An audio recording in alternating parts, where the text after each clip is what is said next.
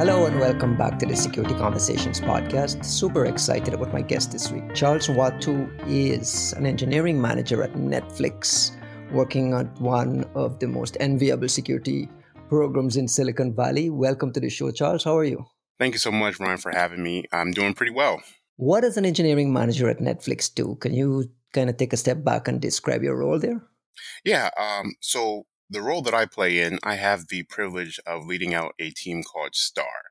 And what does that mean? It's, it stands for the Security, Technology, Assurance, and Risk Team. The role that I play is helping um, the business make uh, better informed decisions around risk by using forms of risk quantification. Uh, we use, use, the FAIR framework.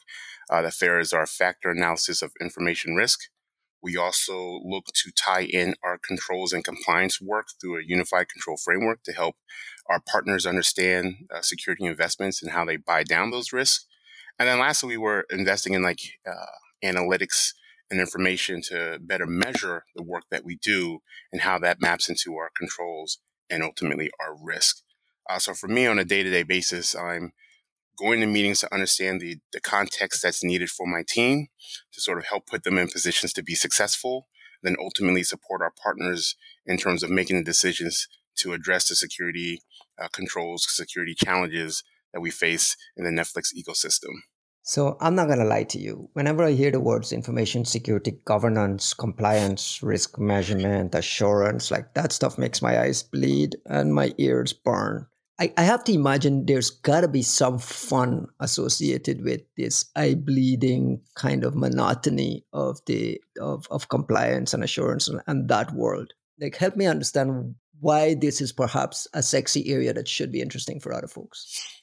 Well, you know, for me, I, I, am my past is from a detection and response background. I'm not natively in the compliance space, but what I have come to recognize through my journey here at Netflix and also my experiences at Stitch Fix is that having an ability to understand how security and security investments relate to the business and the business risk impact is important to talk about outside of security practitioners. Um, I, I think the beauty of the governance, the compliance is not necessarily for security practitioners, it's actually for everyone else around you. And how do you take something like information security and um, present it to a wide range of individuals from different backgrounds, different security experiences, different technology experiences? ranging from executives all the way down to um, individual contributors across a creative world, non-creative world. So to me, like the the glamour or the sexiness, as you put it, Ryan, is the idea of how do you build the bridge of risk measurement, of control obligations, um, things that are very can be seen as rigid and predictable. How do you how do you add that bounce of flavor to make it exciting and attractive? And I think some of that work is how we talk about it. Um, the approaches that we're using on Netflix to figure that stuff out is, I think, what makes me excited to learn this skill uh, because I do believe it's a transferable skill, especially in the security domain, as we're looking to mature how we talk about risk and how do we talk about the investments we make and the impact to the overall business. I'm, I'm really fascinated by the use of the word uh, "be creative" there, because uh, you you your own career has been really fascinating to me. You went into government service out of university. Just from my talking to other folks on this podcast, the the world of cybersecurity in government and the world of doing security in a company in Silicon Valley where you're, you know, moving fast and breaking things and being creative around is completely different worlds. Talk through that transition of the very rigid compliant structure of doing security in, in, in say, government networks or in that environment versus uh, in the startup world. Sure. Um, like you mentioned, like I got my experience in security um, through uh, DISA, the Defense Information Systems Agency. Um, I had the opportunity to visit various combatant commands, um, mainly specializing in the European theater um, and the Strategic Command out in Omaha, Nebraska. And as you were mentioning, the rigidness, you know, we had structure, we had policies for every little thing in terms of how we would configure a product. There was detailed instructions. How you would deploy a product, there was detailed instructions and warning orders. And I would almost say like the stick and the carrot approach. Um, and that environment was very strict, rigid in terms of the principles. Highly regulated, right? highly regulated, especially for the data we were protecting and also the individuals that we were supporting with that data um, in terms of um, how that data impacted their ability to make decisions. So definitely an environment that needed that level of uh, regulation and controls and clear guidance around how to operate in, within those spaces. Is there any room for creativity there in that environment, or is it just you're just following the check marks as they come along? I look back now and, and, and thinking about my experience there, I'm not sure at that time, but I hope as the you know, emergence of cloud technologies and just the emergence of SaaS products that there is an opportunity to do things differently. I know there are you know, compliance programs like FedRAMP that you know help with that, but even from talking with some of my peers in this space, it's still highly regimented, regulated um, areas. But I, I hope that in the future that there are opportunities to look at controls and compliance from a creative way to address risks that make sense for that particular business to actually implement and perform. Yeah, and you've talked about this before. You mentioned this DISA scholarship program that got you into, um, kind of got you into the field and got your feet wet there. It, one of the things you mentioned was someone at DISA actually recommended that you go out and kind of spread your wings, learn about how it operates in the private sector, go out and figure out things and then bring it back to us later on in your career. That's kind of like a, a model. Is that something that, that was like did you leave there and head out to silicon valley deliberately as part of that kind of guidance part of it like was deliberate um, my manager at the time stated that hey you're young in your career and while we would love to keep you it is in our best interest that you go out and learn what industry is doing so that hopefully in one point in time in your career you have the opportunity to bring those lessons back, those experiences into um, public service and come back and, and, potentially have a different type of government experience. So this and is I, something your managers there encourage you to go out and do.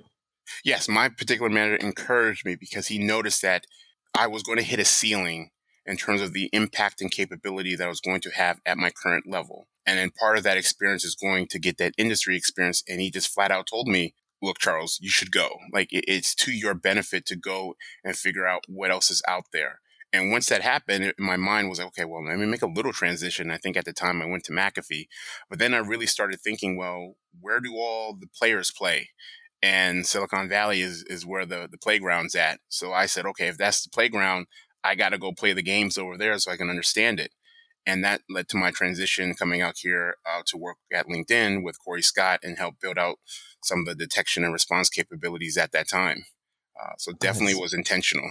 What was the hardest part of moving? Ac- uh, uh, two things. What was the hardest part of moving across the country and landing in the chaos that is Silicon Valley? And again, like we just described, the opposite of federal government work. And what was the easiest part of it for you? I would say the the easiest part was just being there. Like, because I my in innate nature is just to be a people person. I love connecting and talking with people and building relationships and connecting people. So on my like my first conversation with with Cory, because he was the person that actually interviewed me end to end, I I just said this is the opportunity I would love to have to be able to you know, expand my reach and understand my scope. And the challenging areas that sort of came up to me was like, okay, once you start going into a Bay Area company and the, you mentioned before, Ryan, you know, move fast, break things and you start seeing like, oh my gosh, like everyone has admin access. Uh, you know, the idea of endpoint security is a different, different philosophy out here. Yeah, and the definitions so are different, like completely yeah. different world, right?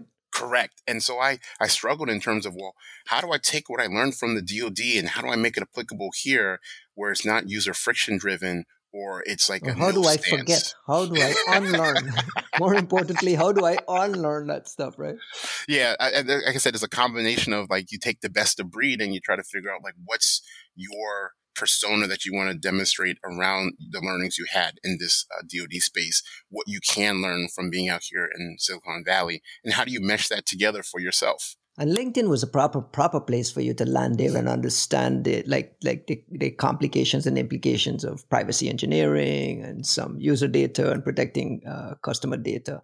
You also did stints at Twilio and Stitch Fix, so you you've had your kind of fill of the, the, the startup world there before landing at Netflix. And Netflix is one of those information security programs that is kind of the the envy of the valley. You guys are you guys are the haves, the one percenters who you know can can can buy any tool or hire anyone to to fix any gaps there let me let me linger there for a second uh, is there such a thing as affordable security for the average business i would say from my experience yes like uh, affordable using the air quotes is, is definitely has a, a connotation that it's it has subjective. to be cheap. Yeah, yeah, yeah. and it, it, doesn't have to be cheap. If and, and, I think this is the reason why I'm enjoying the whole compliance and risk work.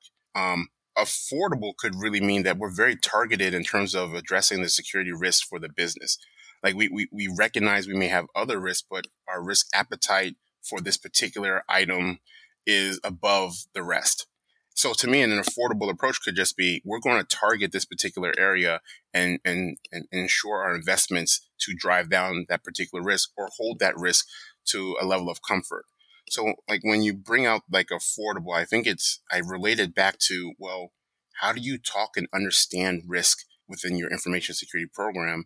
And then second, how do you communicate and get alignment around that risk with um, your partners and also different parts of the business to include your executive leadership.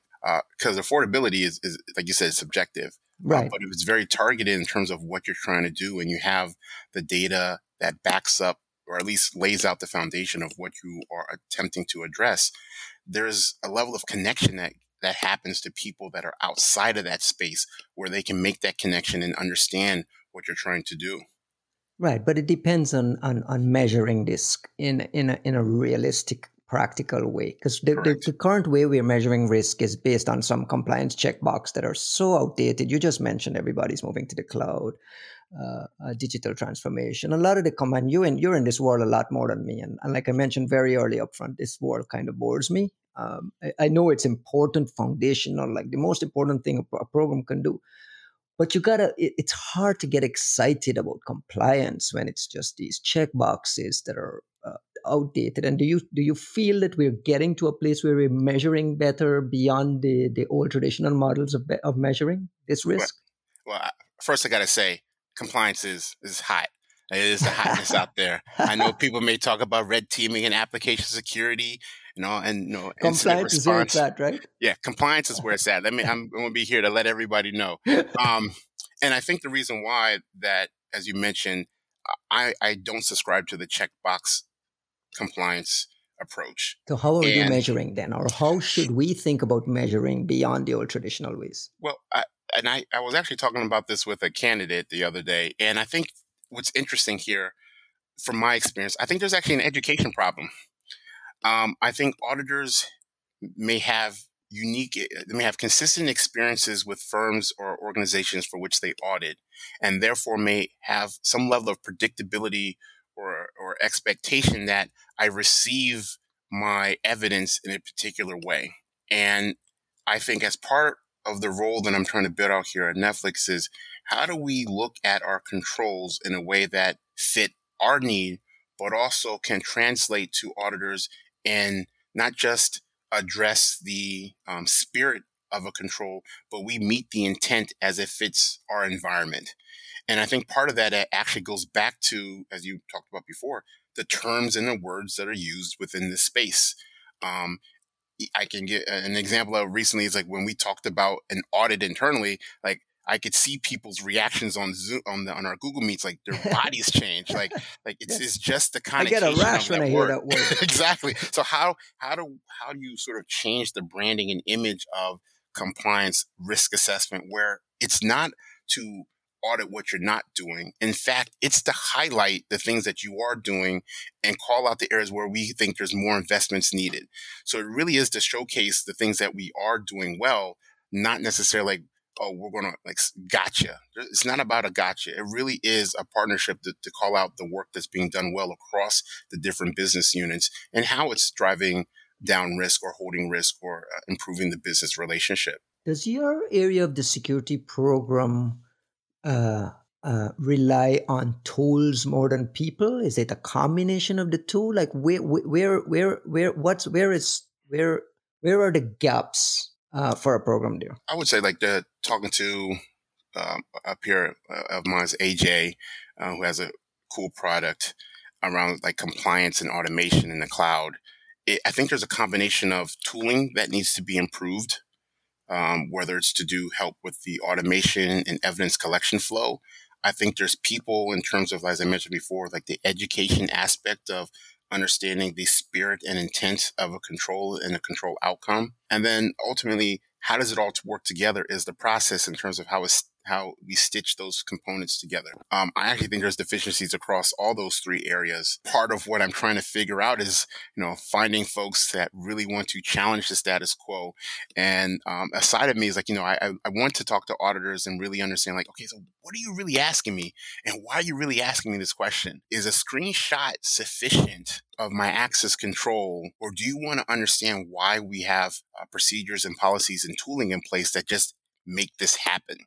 So like I'm trying to like like talk to auditors and get their perspective because I want to know. Like I want to help build and provide the engineering requirements to my partners to build the right things that make their lives easier, makes my job easier from a compliance and regulatory standpoint, and then share that information out to auditors where they're like, okay, I get this. I understand why they went down this approach. Yeah, one of the things I'm also hearing from you is like a, a big challenge that a lot of CISOs and, and, and people building security programs have is how do I make security not the bad guy who is constantly saying no and see security as kind of not not just a, not just a, a, a, value of protecting the company's data and assets, but as an enabler of the actual business. If we prove to if we if we prove to ourselves and our customers that security really is on the front burner here, then it enables revenue it enables uh, expansion of the business. How do you as the as the compliance guy avoid being the guy always saying no i had Flee on the podcast from gusto and he always talks about making security lovable and making sure that security gets out of the way. And i imagine in your world you're the guy who is who's getting in the way. Is that fair? No I don't okay. get it in the way. My goal is not to get in the way. That's the reason why I think I sort of stress. Not you, you, personally, but no, I'm talking about I, your yeah. compliance, like yeah. like your peers in the compliance world. Yeah, I'm I'm reflecting from my peers here. Uh, got it, got it. I can at least say from the experience we're building, and, and, looking to lean into here is one where if I don't focus on like the outcome of what a compliance program provides, like, okay, we got to be PCI compliant or ISO 27001, whatever the case may be. But if I help communicate about the controls and provide the requirements where people can solve these problems creatively i think it, it, allows it allows our engineering partners to be inclusive in that conversation it brings them to the table where it's versus the edict of saying thou shalt go do this particular control requirement. I'm really trying to to test the idea of, hey, this is the theme of what we're looking at. Let's say access control. What are some ways that we can do access control that's different from what the check is now in terms of like a screenshot showing a group member membership in and out? Is there data that we can run or reports that we can show that demonstrates our coverage in our process in terms of how we do access control management. Like I'm just trying to challenge the status quo uh, versus standing in the lane of predictability. And and I know that can be maybe um, taboo position to take because with audit, sometimes being exotic and different causes more challenges. But if we don't try to change some of that perspective, how do we improve the process? How do we actually apply compliance and controls that impact security versus the the notion of checking the checkbox.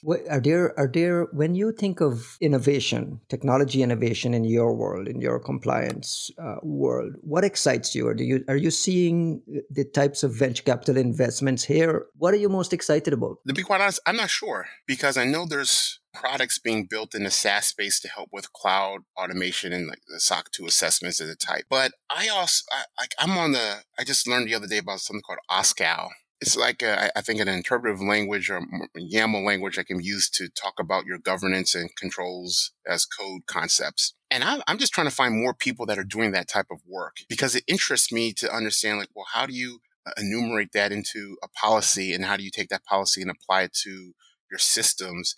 How do you create endpoints that allow developers to say, Hey, I'm building a service that may touch upon this type of data what are the controls that we have in our control library that I can apply? And I think it goes back to one of the points you made about earlier where security is a no. Well, if you think of security as an enabler and you build services that people can opt into and they understand the benefits of opting into that service and the inherent controls that you get, the benefits that you get, I, I do believe that uh, engineers, developers, um, individual contributors will make the appropriate decision around controls and compliance that's best for your business. Help some of your help some of the younger folks now trying to get into security understand a pathway in. Yours was unique, and and and there's a there are a few of you guys who have made the kind of government service, federal work uh, to the private sector, and that's kind of like a, a, path. There, there are there are other paths. If you were, if if you would go back in time and you didn't have this scholarship, how knowing what you know now and with your expansion your network help someone your age coming in now understand how they can break in, where they can start, like what are some of the pathways? I always call like security the big umbrella.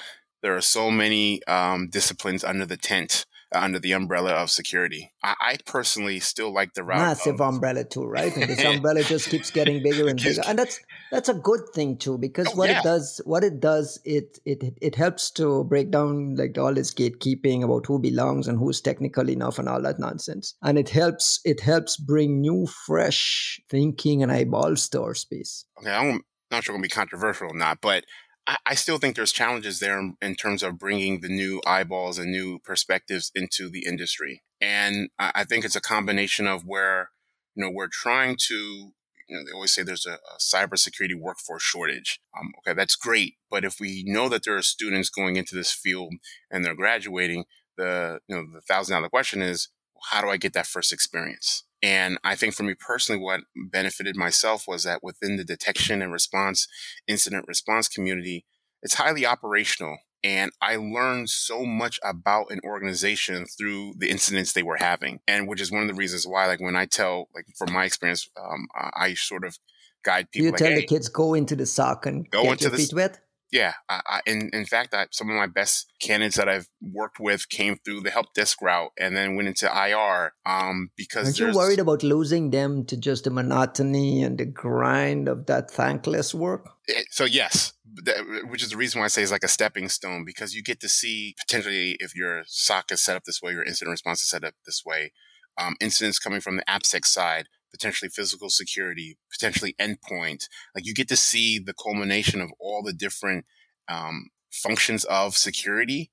And then that can also expose you, okay, like this is an area where I'm interested in. How do I make that transition? How do I specialize and turn that into my lane, right? Like there's Correct. a lot of that that can emerge out of that SOC experience. Correct. That, that, I, I just personally found that rewarding as I look back because I, I call uh, detection and response like the octopus, like it's the central, but the it's engine, tentacles. the engine that the engine that hums below all of cyber. Exactly, exactly. So I, I, for one, am a big advocate for the incident response, the operational component. Yes, it, it can be a thankless job, but the people that I've met in that space um, have uh, an uncanny ability to sort of understand the customer service element understand the technical element, give some guidance in terms of like the architecture element. So I, I just think they're just well-rounded folks when it comes no, to security.